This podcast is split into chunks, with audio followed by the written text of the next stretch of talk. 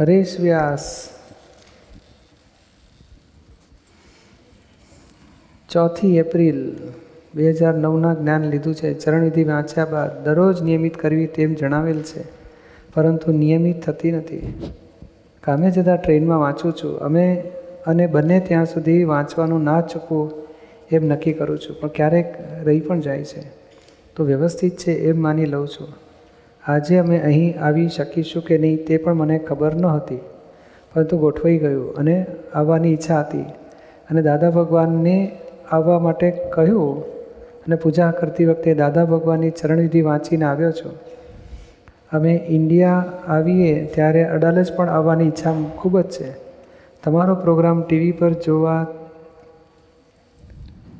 જોયા પછી જે પછી સુવા જઉં છું અને ખૂબ જ ગમે છે.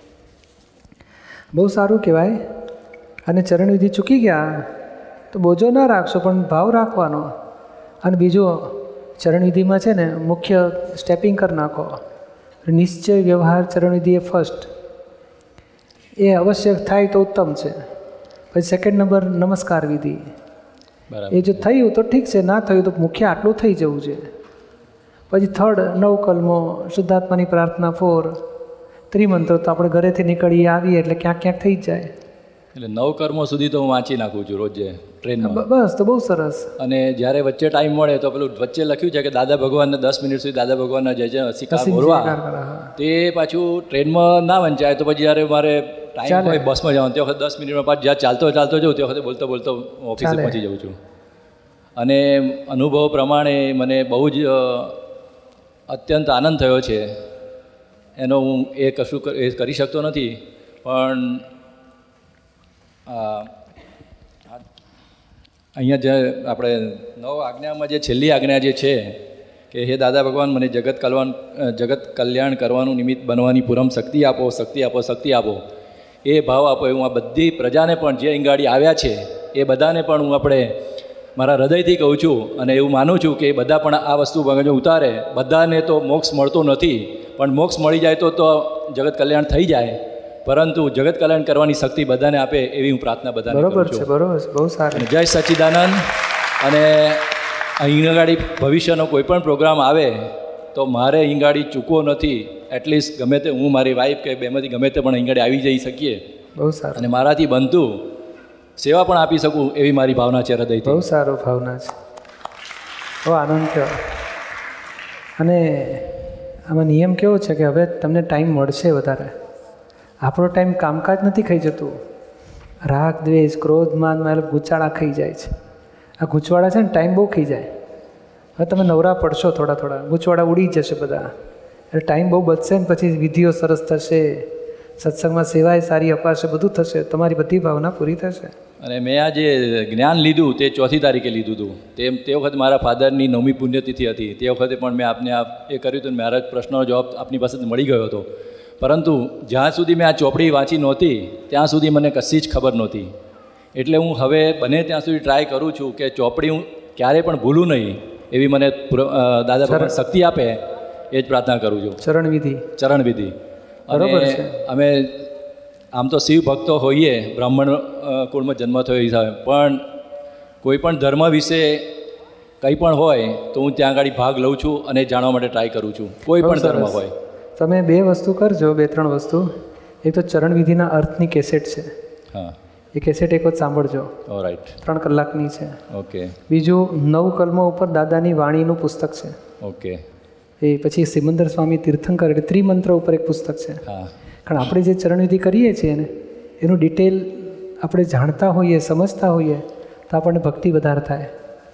નવ કલમોની ચોપડી છે ત્રિમંત્રની ચોપડી છે સિમંદર સ્વામી ભગવાનની ચોપડી છે અને ચરણવિધિના અર્થની કેસેટ છે બરાબર છે. તો આ આ ત્રણ વસ્તુ ચાર વસ્તુ તમે સ્ટડીમાં લેશો ને ફ્રી ટાઈમમાં તો તમને આનંદ થશે. હો હું આ ભક્તિ કરી રહ્યો છું.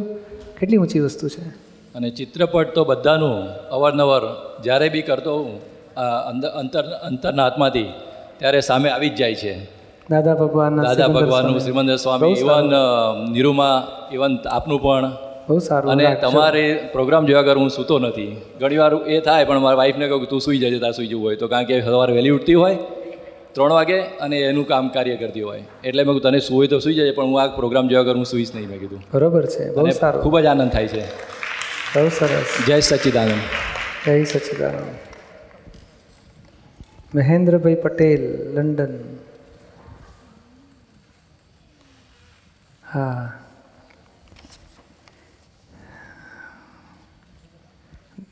આપ દાદા અને નિરૂમા સાથે આખી જિંદગી રહ્યા?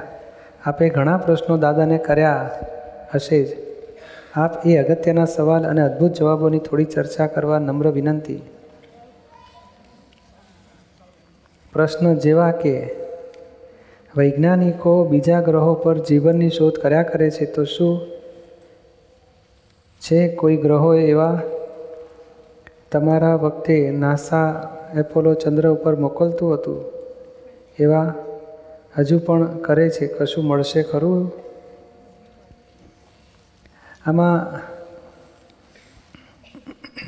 આમાં દાદાએ જવાબ આપ્યો છે, આ લોકો જે શોધખોળ કરી રહ્યા છે, એમની માટે બરાબર છે, કારણ એ લોકો દૂરબીનથી અને મશીનરીઓથી શોધખોળ કરે છે. અને ભૌતિક, એટલે બહિર્વિજ્ઞાનમાં એ લોકો આગળ વધી રહ્યા છે.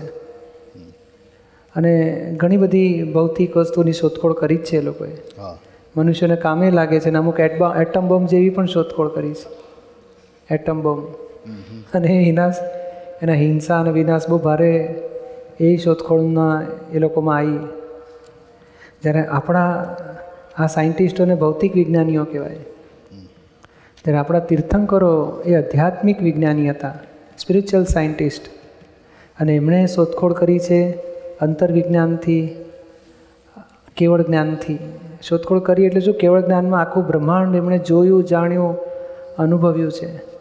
અને ચંદ્ર સૂર્ય બધું બહુ જ વાતો ખુલ્લી કરી છે. એટલે હમણાં ટૂંકી વાતો એટલી જ છે કે આ લોકો જે શોધી રહ્યા છે અને તીર્થંકર ભગવાનને શોધી લીધું છે બધું એ બેની વસ્તુમાં બહુ બહુ મેળ બેસાડવા જઈએ ને તો બેસશે નહીં. અને આ લોકો બહુ અમુક લિમિટેડ વાતોમાં છે. અને તીર્થંકરોએ આખું અનલિમિટેડ વાતો ખુલ્લી કરી છે. એટલે તમારું કેવું એવું છે કે આ સાયન્ટિસ્ટો બધા લિમિટેડ વાતમાં છે. બહુ લિમિટેડ છે. લિમિટેડ માઇન્ડ અને સાયન્સ ફિલ્ડ લિમિટેડ બુદ્ધિથી શોધી કાઢેલી વસ્તુઓ છે. પણ બહિર્બુદ્ધિ અને લિમિટેશન છે એ લોકોની. હા હા. અને હજુ એ લોકો કોમા છે આવું હશે. પૃથ્વીનો આવો જન્મ થયો હશે સૂર્યથી આમ છૂટી પડી હશે ક્વેશ્ચન માર્ક સાથે છે.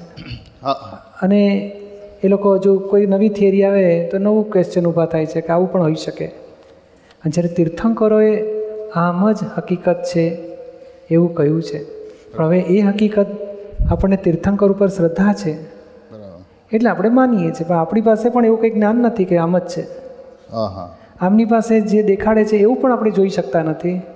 આમની પાસે છે એવું પણ. તીર્થંકરોની તત્વજ્ઞાનની હજારો વાતો આપણને સમજાવી છે. તો પછી આપણને લાગે કે એમને આ વાત પણ કરેક્ટ કહી છે. તો સવાલ પૂછવાનું કારણ એક જ કે આ લોકો અઢળક ધન બધું ત્યાં વેસ્ટ કરે છે. હવે જો આપણને જાણવા મળે કે આ જગ્યાએ કે આ ગ્રહમાં આપણી જે એ લોકો શોધવા માગે છે એ છે તો એ કેપોલો મોકલી દે બાકીના પૈસા બચાવે. ગરીબો માટે વાપરે. પણ એવું થઈ નથી શકતું જો આ તીર્થંકરો પાસેથી અથવા દાદા ભગવાનો પાસે તમારા જે તમારી જ વખતે તમે યંગ હતા એમની જોડે ત્યારે જ આ બધું વસ્તુ ચાલી રહ્યું હતું. તમને સવાલ એ ઊભો થયો હશે કે ભાઈ આ મોકલે છે તો આ લોકોને કહી દો ને તો ખોટી આ મગજમારી ના કરે ને બધું પૂરું થઈ જાય ના ના આ જ્યારે પૈસા આવે છે ને હા. એ ક્યાં વપરાવાના છે ને હિસાબ જોઈન્ટ કરીને આવે છે.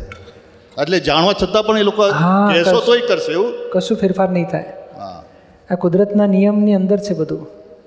વ્યવસ્થિત શક્તિ જગતને ચલાવે છે. એટલે કૂતરાની પૂછડી તો વાંકી જ રહેવાની એમ કે એમને વાંકી નહીં. આ વ્યવસ્થિતના નિમિત્તો છે. બરાબર. આજે નાઇન ઇલેવન થયું તે વ્યવસ્થિત. આ બધી મુશ્કેલી પડી તે વ્યવસ્થિત. આ રિસેશન આવ્યું તે વ્યવસ્થિત. ગ્લોબલ વોર્મિંગ થયું તે વ્યવસ્થિત. બધું વ્યવસ્થિત એટલે શું? આ બધું પસાર થવાનું જ બધું. અને આવા જ્ઞાની પ્રગટ થયા તે વ્યવસ્થિત. અને જગતનું કલ્યાણનું કામ થઈ રહ્યું છે તે વ્યવસ્થિત. એટલે સંહારે થઈ રહ્યો છે અને આવું બધું અવિનાશીની વાતો ખુલ્લી થાય છે તે બધું વ્યવસ્થિત. એટલે આમાં શું છે? ટૂંકી વાત એટલી જ છે કે આપણે માનીએ કે આ ખોટો ખર્ચો કરી નાખ્યો આમ ન કર્યો તો આમ થાત. એ તો એ શબ્દ જ waste of time waste of energy જેવો થઈ જશે. એની કરતાં આપણે એમ સમજવું હા ભાવના કરો. પ્રાર્થના કરો કે હે ભગવાન સૌને સદબુદ્ધિ આપો. હિંસા વિના સંહારમાંથી બહાર નીકળો. સુખ શાંતિ બધામાં આવો ક્રિએટિવ થાઓ. લોકોને શાંતિ થાઓ. કારણ સારી ભાવનાનું ફળ સારું આવશે. અને પેલું થાય ને કે અમારી પાસે બોમ્બ છે તમે લોકો ફોડશો તો અમે ફોડીશું. તો વિનાશક ભાવોનું ફળ વિનાશક આવશે. આપણે સારી ભાવનાઓ વધારો બસ. હા પણ બરાબર. એક એક બોમ્બ નાખે ને બીજો દુઃખી થાય. તો કે આપણે પ્રાર્થના કરો કે આમને હિંસાનો ભોગ બનવું ના પડે. અને હમણાં હિંસા કરવી ના પડે. હે ભગવાન સૌને સદબુદ્ધિ આપો બધાને બચાવો. બરાબર. આપણા ઈષ્ટદેવ હોય ને તો દાદા ભગવાનને યાદ કરજો. આપણી પ્રાર્થના કર્યા કરો. હજી લાખો માણસો આવી પ્રાર્થના કરે ને પ્રાર્થનાથી પોઝિટિવ વાઇબ્રેશન ઊભા થાય. અને પોઝિટિવ વાઇબ્રેશનથી પોઝિટિવ એવિડન્સ ઊભા થાય. સમજાય ને? આપણી પાસે ભાવ કરવાનો રસ્તો છે. ક્રિયા અટકાવવાનો રસ્તો નથી. આજની ક્રિયા એ પૂર્વેના ભાવોના ફળરૂપે બની ગઈ છે. આજે પૂર્વે એ જે જે ભાવનાઓ લોકોએ ભાવી મારે શોધવું છે ને બોમ્બ બનાવવા છે કે સેવા કરવી છે કે તો એ બધી ભાવનાના ફળરૂપે આ જગત જોઈ રહ્યું છે આપણે. જગતમાં જે બધું બની રહ્યું છે એ ભાવના બીજ હતું આજે પરિણામ જોઈ રહ્યા છે. હવે આવા પરિણામ તમને ન ગમતા હોય તો નવી ભાવના સુધારો. તો આપણે એ જ રસ્તો કરી રહ્યા છીએ કે નવી ભાવના સુધારીએ છીએ. નહીં ભાઈએ કીધું ને હવે એમને શું લેવા દેવા છે આખા દુનિયા જોડે? તો કે ના મને એમ થાય છે કે આ ભાવના બધાએ જ કરવી જોઈએ. તો એ આવી લાખો માણસો સદભાવના કરે છે કે જગતનું કલ્યાણ થાવ તો સારા પડઘા પડશે સારા રૂપકો દેખાશે અને વિનાશ અત્યાચાર દુરાચાર ભ્રષ્ટાચાર આતંકવાદ પછી સામસામે બધાને દગા વિશ્વાસઘાત તિરસ્કાર ભેદભાવ એ દુનિયામાં ઓછા થતાં થતાં ખલાસ તો નહીં થાય ઓછા થઈ જશે. જેમ અત્યારે કળિયુગ શું નેવું ટકા દુર્જનો દસ ટકા સજ્જનો. તો આપણે શું દુર્જનોને મારી નાખવા એવું નથી શીખવાડતા દુર્જનોની પાસે ઊંધી બુદ્ધિ છે એટલે દુર્જન કહેવાય છે. એની બુદ્ધિ સવડી થશે તો સજ્જન કહેવાશે. તો આપણે સવડી સમજણ પાડો એકમાં પાડો દસમાં પાડો સોમાં પડશે હજારમાં સવડી સમજણ મળશે. એ વધારે વધારે સવડી સમજણવાળા ઊભા કરો. હા ધીરે ધીરે આવી રહેશે. જાતે જ પેલો અત્યાચાર દુરાચાર ભ્રષ્ટાચાર આતંકવાદ બધું ઓછું થઈ જાય. ખલાસ થઈ જાય. દાદાને એકચ્યુઅલી એ બોલતા હતા કે સૂક્ષ્મ રીતે બધી જગ્યાએ જઈ શકે છે અને તમે તે વખતે એમની જોડે હતા તમને એ સવાલ મગજમાં મનમાં ઊભો તો થયો જ હશે ને તે વખતે? એટલા માટે જ મેં સવાલ પૂછ્યો કે તમે ઘણા બધા એવા સવાલો પૂછ્યા તે વખતે હશે જ. તમે અને નીરુમાં તમે બંને સાયન્ટિફિક ફિલ્ડમાંથી જ આવ્યા હતા. તમે મેકેનિકલ એન્જિનિયર નિરૂમા એમબીબીએસ તમે સવાલો પૂછ્યા હશે જ તે વખતે. બરાબર કારણ કે તમે અમારી જેમ તે વખતે ઘણા યંગ હતા. જોકે હજુ યંગ જ છો પણ તે વખતે ઘણા યંગ હતા. ના પણ આમાં કેવું છે કે મેં સવાલ પૂછ્યા હા. પણ મારું બહુ લિમિટેડ દાદાની સાથે મળેલો પણ દાદાએ જ જે બધું લોકો લાખો જાતના પ્રશ્ન પૂછતા દાદાને. અને બધા ખુલ્લા થઈને કેસેટમાં આવતું હતું ને પછી ઉતારો કરતા હતા એટલે કાગળ પર આવતું હતું. તો દાદાની વાણી પુસ્તકો રૂપે અથવા તો લિટ સાહિત્ય લખાયું છે ને એ રૂપે અમારી પાસેથી પસાર તો થયેલું છે. એટલે મેં પૂછ્યું ના હોય પણ દાદાએ શું જવાબ આપ્યો કોઈને પૂછેલા શબ્દ એ મને ખબર તો પડી. એક્ઝેક્ટલી એટલા માટે તમને એટલે આમાં કેવું છે કે ટૂંકી વાત એટલી છે કે દાદાએ વિજ્ઞાન ખુલ્લું કર્યું છે. આ જગતની હકીકત શું છે બધી? અને એમની વાણીમાં એ જગતની વાસ્તવિકતા ખુલ્લી જ કરી છે. કે કોઝિસ ઇફેક્ટ શું ફેરફાર મનુષ્ય કરી શકે? શું ફેરફાર ન કરી શકે? એ બધી સમજણો વૈજ્ઞાનિક દ્રષ્ટિએ ખુલ્લી કરી છે. સમજાય ને? આ તમે બીજું કહો છો દુનિયામાં આજથી પચાસસો કે દોઢસો વર્ષોમાં શું પરિવર્તન આવશે? એવી વાતો તો તમારી થઈ જ હશે ને દાદા હા દાદાએ મેં કરી છે એવું નથી દાદાએ કહેલું જ છે બધું. હા હા. અને એક વસ્તુ સમજી લેજો કે ભાઈ બે હજાર પાંચમાં હિન્દુસ્તાન આખા વર્લ્ડનું કેન્દ્ર થશે એવું દાદા? ત્રીસ પાંત્રીસ વર્ષથી કહેતા હતા. એમની વાત કરી છે એટલે આપણે જોઈ રહ્યા છે કે હિન્દુસ્તાન ઊંચું આવી જ રહ્યું છે. બરાબર છે. આમાં દાદાએ કીધું એટલે નહીં પણ આ કાળક્રમ હોય જ. આ બધો કાળક્રમ એ બદલાય જ કરે અમુક હંમેશા ઊંચું ચડે ને એટલે પાછું ઉતરે ખરું કે નહીં? એ તો પડવાનું છે ભરતી આવે પછી ઓટ આવે કે ના આવે? જો એકલી ભરતી હોય ને તો તો ડૂબી જાય આખી દુનિયા. તો કે ના થોડી ભરતી આવે પાછું પાછું અમુક ટાઈમે ઓટ આવે. પછી ભરતી આવે પાછી ઓટ આવે.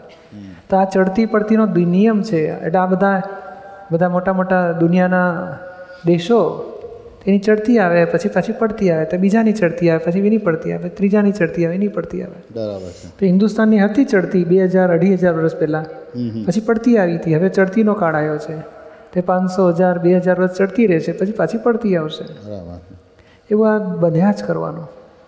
એટલે અત્યારે હિન્દુસ્તાન આખા દુનિયામાં હિન્દુસ્તાનનો બહુ સૂર્ય ઉગતો છે આજે.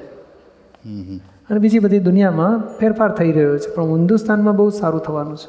એટલે આધ્યાત્મિક રીતે કે ના ભૌતિક રીતે આધ્યાત્મિક તો ખરું જ હા. પણ ભૌતિક રીતે પણ ખરું. ભૌતિક ધાર્મિક અને આધ્યાત્મિક બધી રીતે હિન્દુસ્તાન ઊંચો દાદા તો એવું કહેતા કે લોકો શું ખાવું કેવી રીતે ખાવું કેવી રીતે જીવવું કેવી રીતે રહેવું એ જીવનનું જીવવાની કળા શીખવા હિન્દુસ્તાનમાં આવશે. અને સૌથી મોટી અજાયબી તો એ હશે કે દાદા ભગવાનનું અક્રમ વિજ્ઞાનથી જ આ દુનિયાનો ફેરફાર થવાનો છે. અને હિન્દુસ્તાનનું કલ્યાણ આ અક્રમ વિજ્ઞાનથી થશે અને હિન્દુસ્તાનનું કલ્યાણ થયું એના પડઘાથી આખી દુનિયાનું કલ્યાણ થશે. એવું દાદા ભગવાને કહ્યું છે. દીપકભાઈ પેજની પાછળ મેં લખ્યું છે કે તમે તમારે જ્યારે દાદા ભગવાન જોડે હતા તમે નીરુમાં. તમે ઘણા બધા એવા સવાલો પૂછ્યા હશે. તમે એક સેશન એમાં કાઢો એવો કે જેમાં તમે એ વિગતવાર લોકોને જણાવો. તમે તમારા મન તે વખતે કેવા સવાલો પૂછતા હતા એના જવાબ દાદા ભગવાન આપ્યા એક સેશન કાઢો તો ઘણું એમાં કેવું છે કે લગભગ આવું પેલું પુસ્તકો વંચાતું હોય ને હા. ત્યારે એમાંથી કંઈ વાત નીકળે કે આવો પ્રશ્ન પૂછાયો તો મારાથી. એ વાત થાય. બાકી બીજું બધું તો મારું તો બહુ નથી. પાંચ ટકાય નહીં હોય. પણ એમની પાસે જેમ એમની પાસે એટલું બધું વિજ્ઞાન ભરેલું જ હતું કોઈ કોઈ પૂછે ને તો હળહળાટ જ્ઞાન નીકળ્યા કરતું હતું અદ્ભુત નીકળતું હતું. એટલે મારું પૂછવાથી નીકળ્યું જેવું નહીં. મારું તો એક થોડીક વાતો થઈ છે. પણ જેથી કરીને ગમે તેમ સામાન્યમાં સામાન્ય વાતો લોકોએ પૂછી હોય. પણ દાદાએ તો અદ્ભુત વિજ્ઞાન બોલ્યા છે. અને એ રહસ્ય તમે પ્રશ્નોત્તરી જેમ જેમ વાંચો ને તમને સમજાય કે આ કેટલો સાદો પ્રશ્ન છે. આવું તો હું વિચારી જ ના શકું કે આવો જવાબ હોઈ શકે એનો. છતાં અદ્ભુત જવાબ દાદાનો છે. અને એ એ દાદાની વિશેષતા હતી કે એમનું એટલું બધું એમની પાસે ભરેલું છે અહીંયા સુધી. એ આખી દુનિયાના કે છે કરોડો અવતારોથી અમારી પાસે અનુભવો સ્ટોકમાં છે. કોઈ પૂછે એટલે હડડાટ નીકળ્યા જ કરે નીકળ્યા જ કરે. પહેલાં તો સેવન્ટી વનમાં હું આવેલો દાદા પાસે. Seventy two three four five six seventy seven seventy eight સુધી મને ખબર છે. તો આમ કલાકો સુધી દાદા બોલ્યા જ કરે પ્રશ્નોત્તરી હતી જ નહીં. બરાબર એમને સેવન્ટી નાઇનમાં ફ્રેક્ચર આવ્યું પગે ફ્રેક્ચર થયેલું એમને. પછી ધીમે ધીમે ફેરફાર થયો. પછી કે ભાઈ પૂછો પૂછો પૂછો પછી થોડું પૂછે ને તો આટલું બધું જવાબ આવે. પછી ધીમે ધીમે એ ઓછું થયું. પછી પૂછો તો થોડોક શોર્ટનો જવાબ પૂછે ને તો શોર્ટમાં જવાબ આપે. દસ વાક્ય પૂછે દાદા કે હા બરોબર છે. પૂરું થઈ જાય. પછી ધીમે ધીમે પાછું કે હવે લોકો પૂછી પણ ના શકે. આપણી કલ્પનામાં ના આવ્યું હોય.